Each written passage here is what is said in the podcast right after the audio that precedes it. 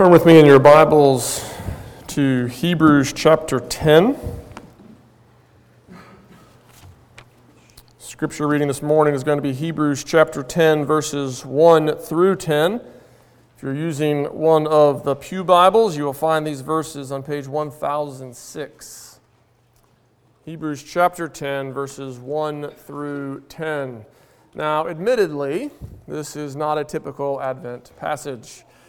Uh, but as you've heard me say before, there's a real sense in which any passage can be an Advent passage because Advent is that time of year when we remember Jesus coming into the world for the purpose not of being served, but of serving and giving his life as the ransom for many. Jesus came, as the angel told Joseph, to save his people from their sins.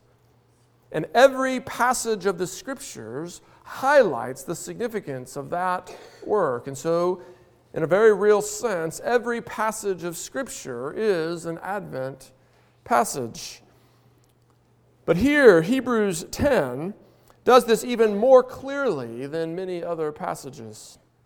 Because in the last paragraph of chapter 9, the, the paragraph which we looked at last Sunday, the author actually me- mentions Jesus appearing three times.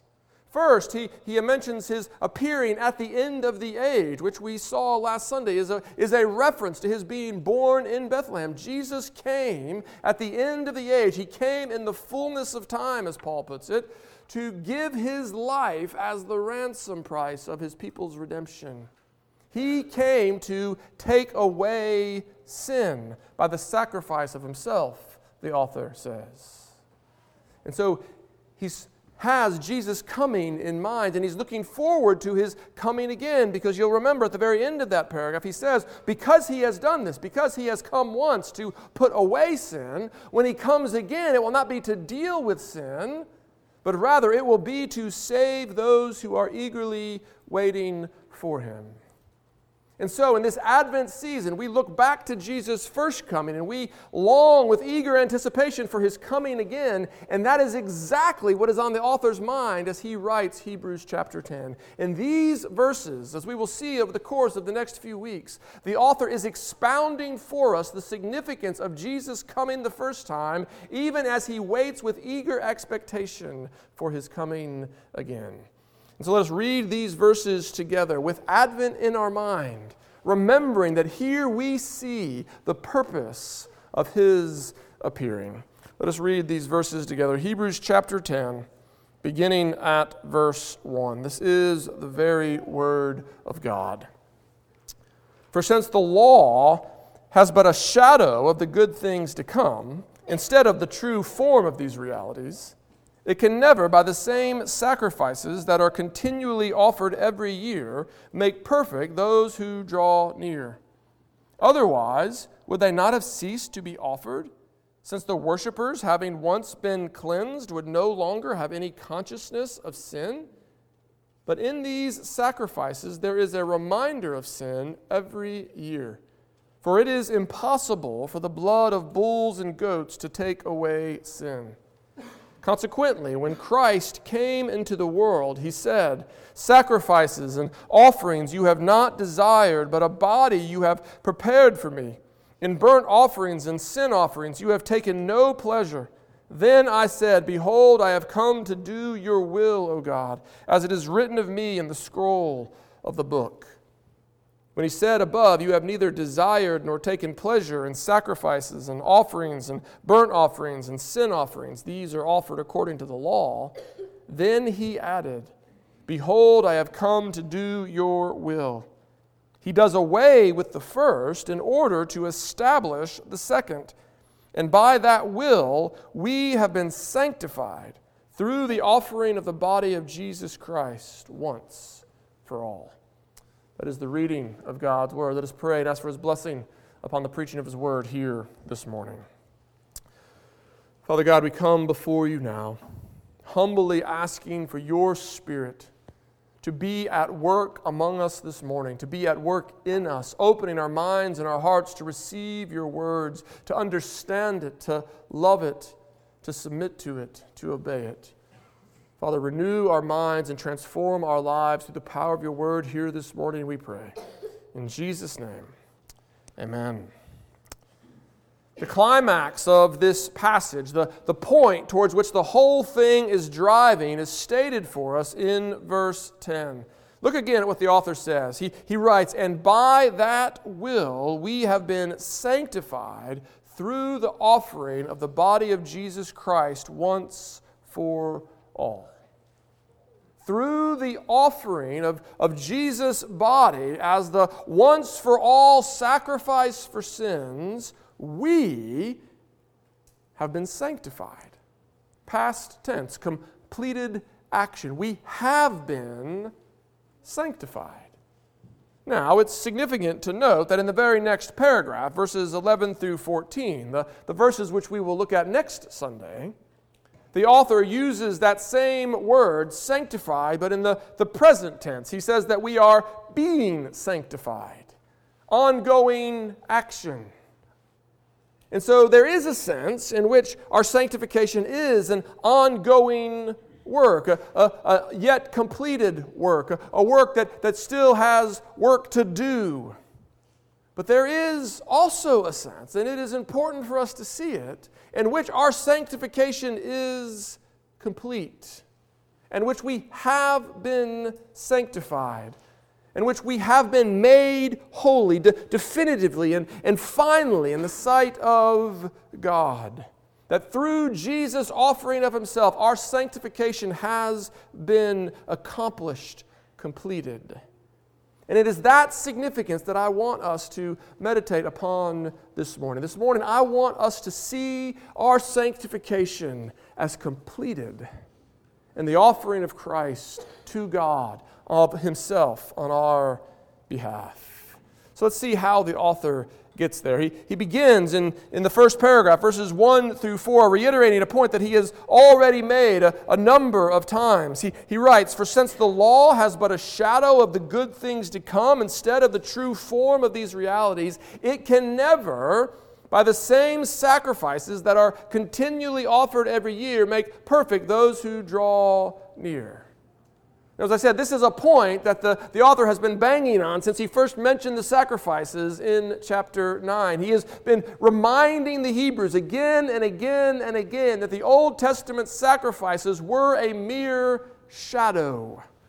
Think about what that means. Think about a shadow. A shadow has the shape of the object that casts it, but it has no true substance in itself. It, it paints a picture of what is needed but it is not the thing itself, rather, it points us to something greater. It, it, it, causes our heart to long for the fulfillment. And he says that the, the law, that is, the, the sacrifices that were given in the Old Covenant, the, the Old Testament regulations for worship that he has been talking about, the entire sacrificial system, it was a shadow of the good things to come. But those good things, the, the, the, good things that have come, the better sacrifices that were required, they are found only in Christ. He is the substance, He is the sacrifice that was required. He is the fulfillment of, of all that the Old Testament sacrificial system pointed to. Only His body and blood can make perfect the conscience of those who draw near. The Old Testament sacrifices could never do that. For as the author says in verse 4, it is impossible for the blood of bulls and goats to take away sins. It is impossible for the blood of bulls and goats to truly cleanse our conscience from the guilt of our sin. It is impossible for the, the blood of bulls and goats to, to accomplish our sanctification, to, to fit us for the presence of God. Remember Isaiah's response when he found himself suddenly in the presence of the Holy One of Israel, the one proclaimed holy, holy, holy by the circling angels. In the presence of a holy God, he cried, Woe is me! I am undone. Why? For he knew himself to be unclean. He knew himself to be a sinner. He knew himself to be unfit for the presence of God. He could not stand in the presence of the one who is a consuming fire. It would have been his destruction. And so he cries out, Woe is me. It would be the same for us if we were brought into the presence of the Holy One of Israel. It would be the same for us if we were brought into the presence of the Holy, Holy, Holy One. For we are unclean, we are defiled by sin. And God is a God who cannot simply overlook sin. That's not the way that we often conceive of Him in today's world. We, we, we emphasize God's love, we emphasize God's mercy, and God is love, God is mercy. But because God is a God of love and mercy, because God is a good God in pure essence, it is because of His goodness that He cannot overlook sin. We, we know this intuitively. We know that a judge who overlooks evil is not a good judge. In fact, we consider it to be an evil in itself when a judge simply overlooks evil. We know that, that human judges must judge righteously. They must deal with evil as evil if our society is to exist with any measure of shalom, any measure of, of true righteousness and peace. How much more then must the God of the universe judge rightly? Must, how much more must the, the judge of all the universe hate sin and, and deal with it justly if he is going to establish his shalom on earth? You see, it is God's hatred of sin that undergirds our hope of heaven. If God simply tolerated sin, if he simply overlooked evil, there, this world would be as good as it gets. There would be no hope of a new heavens and a new earth. For God would not hate sin enough to eradicate it, to, to deal with it decisively and, and finally. And so it is a good thing that God hates sin. It is a good thing that his wrath is kindled by sin. It is a good thing that he will deal with it decisively once and for all at the end of the age. But of course, it is also a terrible thing. It is a terrible thing that he deals with sin because we are sinners. We are defiled by sin. We are under the wrath of God towards sin. And so, like Isaiah, in the presence of a holy God, we can only cry, Woe is me, I am undone. And it was exactly that dilemma that the Old Testament sacrificial system was given to address. The book of Leviticus, which, which gives us the, the regulations for Old Testament worship, was written explicitly to answer the question of how can a sinful people dwell in the midst of a holy God? How is that possible? How can that be safe? And the Old Testament sacrifices showed us that sin had to be cleansed, that guilt had to be dealt with, that the sinner had to be washed, and that only blood was sufficient to accomplish that cleansing. But it was only a shadow. It was only a form. It was only a, a picture of what was needed. Because the blood of bulls and goats could not possibly deal with human sin. We see their ineffectiveness even in their repetition, the author says. Notice what he says in verse 2 If those Old Testament sacrifices had actually been effective, they would have ceased to have been offered. The very fact that they had to be offered again and again, year after year, is proof that they were not actually accomplishing what they were showing was necessary. They were a reminder of sin, the author says. They were a reminder that sin is our problem. They were a reminder that it is sin that separates us from God. They were a reminder that, that until our sin is dealt with, we are excluded from His presence.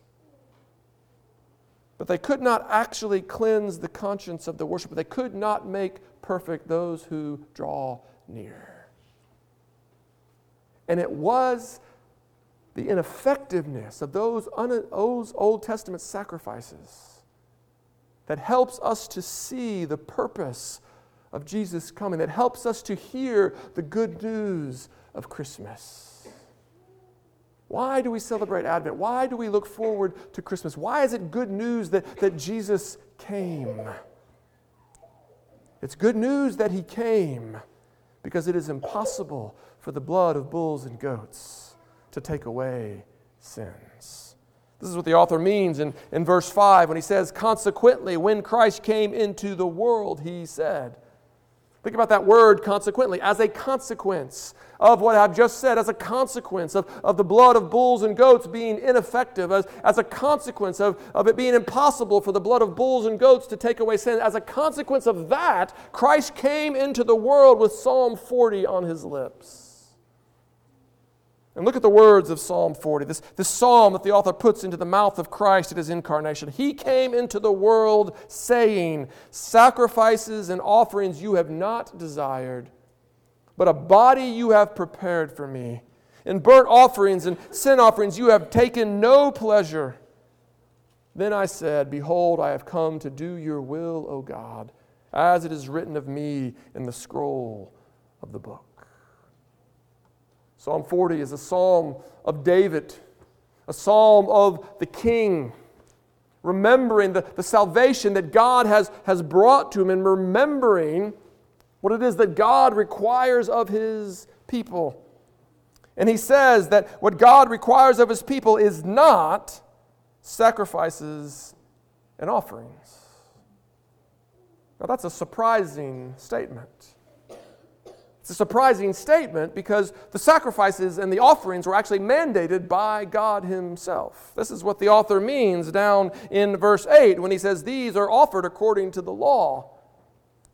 The author is not suggesting that, that, that God did not delight in the Old Testament sacrifices because he never asked for them or because he never required them of his people.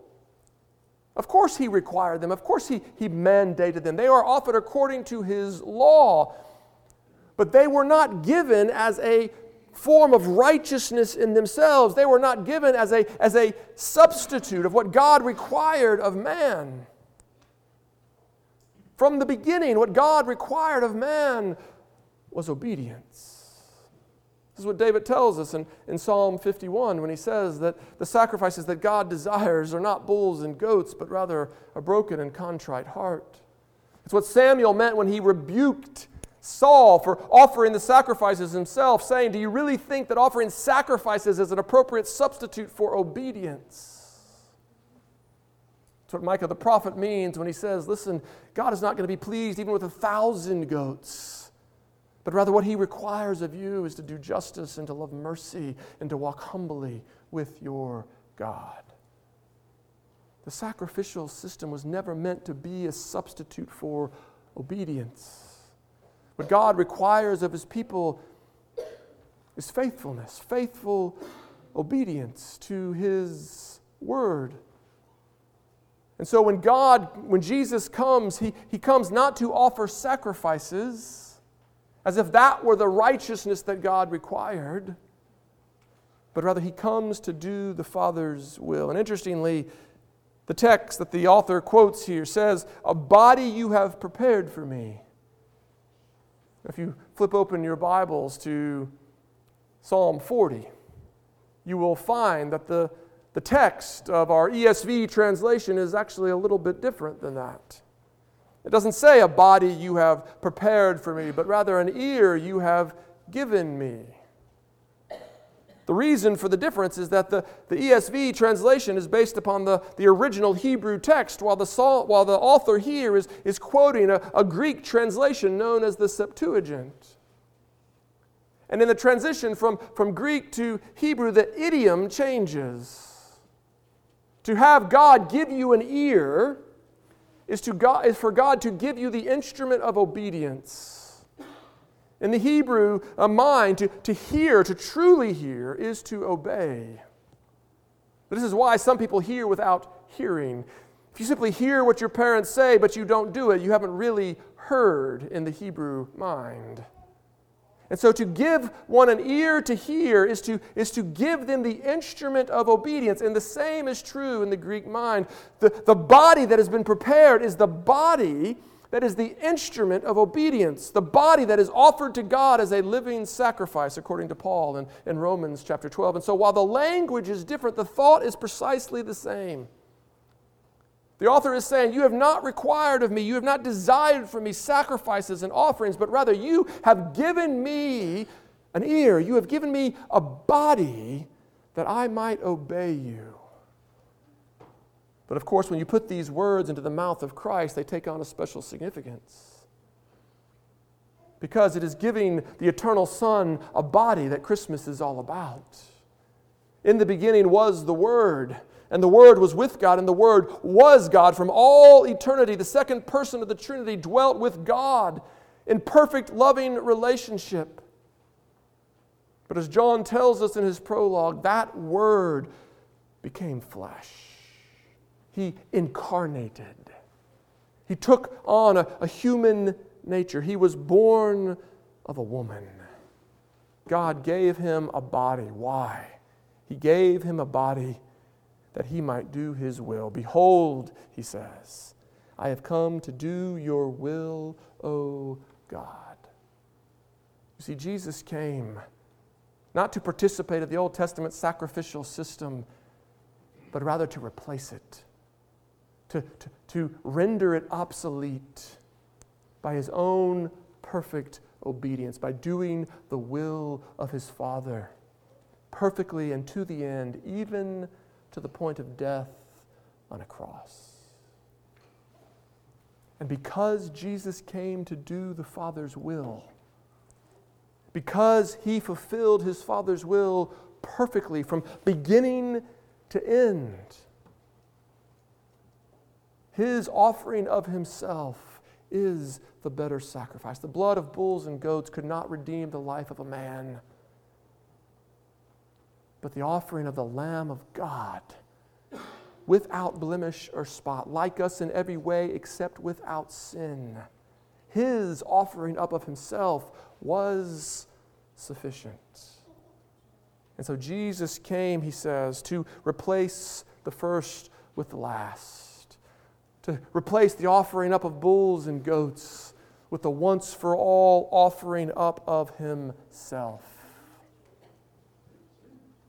This is what Advent is all about. This is why the coming of the Son is long expected. This is why the coming of the Son is good news. Because by that will, by Jesus' perfect fulfillment of the will of God, even to the point of death on the cross, we have been sanctified. We have been made holy. Yes, there is a sense in which we are still being sanctified, but we are even now holy, set apart for God, fit for fellowship with Him for all eternity. That which is holy is that which can dwell in the presence of God without fear. That which is holy is that which can serve His purposes without defilement. That which is holy is that which gets to dwell with God in the coming kingdom forever and ever, world without end. And the author wants you to see this morning that that is you. In Christ, washed in his blood, you are holy. You are set apart to God. You are fit for fellowship with him in the coming kingdom. We don't always feel this. We struggle to believe it. In fact, I am, am sure that there are some here this morning, even now, who see only their sin, who see only their failure, who, who know only the ways that they have fallen short of the glory of God and struggle to believe that God could ever love them, that God could ever accept them, that God could ever receive them into his kingdom. You feel disqualified. You have a consciousness of sin. You know your guilt. And let me say, you're not wrong. You are guilty. You are justly deserving of God's condemnation. In yourself, you have earned death. In yourself, you are justly condemned, an object of wrath like the rest of mankind. So, what do you do with that guilt? The world will tell you to, to accept yourself, to think more positively about yourself, to, to know that to err is, is human. But such platitudes will never calm a restless conscience. Such platitudes cannot deal with sin. They are not sufficient to reconcile you to a holy God. If you come into his presence with those platitudes, you will still, like Isaiah, be undone. Your only hope is a better sacrifice. Your only hope is the sacrifice of the one who did the will of God even to the very end. His blood, his body alone are able to deal with sin. His body, His blood alone are able to take away guilt. His body, His blood alone are able to make co- perfect the conscience of the one who draws near. So if you are here this morning and you have never received and rested upon Him, I implore you to do so even now. Look to Christ for your salvation. Look to Him for the forgiveness of your sins. And if you are a believer, struggling to believe, look to Jesus. Implore Him to open your eyes, implore Him to help your unbelief, implore Him to remind you of all that is yours in Christ. Ask Him to again assure you that in Him, through the offering of His body, you have been sanctified because it is the holiness that is yours in Christ that is your hope of glory. And it is that hope that is your only refuge and place of rest. And because such a refuge is ours, because such a place of hope is ours, because we have been sanctified, that is why we call this good news. Do you believe that? Amen. Amen. Let's believe it together. Father God, we come to you now, humbly asking for your grace, humbly asking for eyes to see Jesus and to see in him our sanctification. Father, may we turn our eyes away from our sin, not because it is insignificant, not because it does not matter, but because it has been dealt with once and for all by the blood of Jesus Christ. Teach us to rest in Him, we pray. In Jesus' name, amen.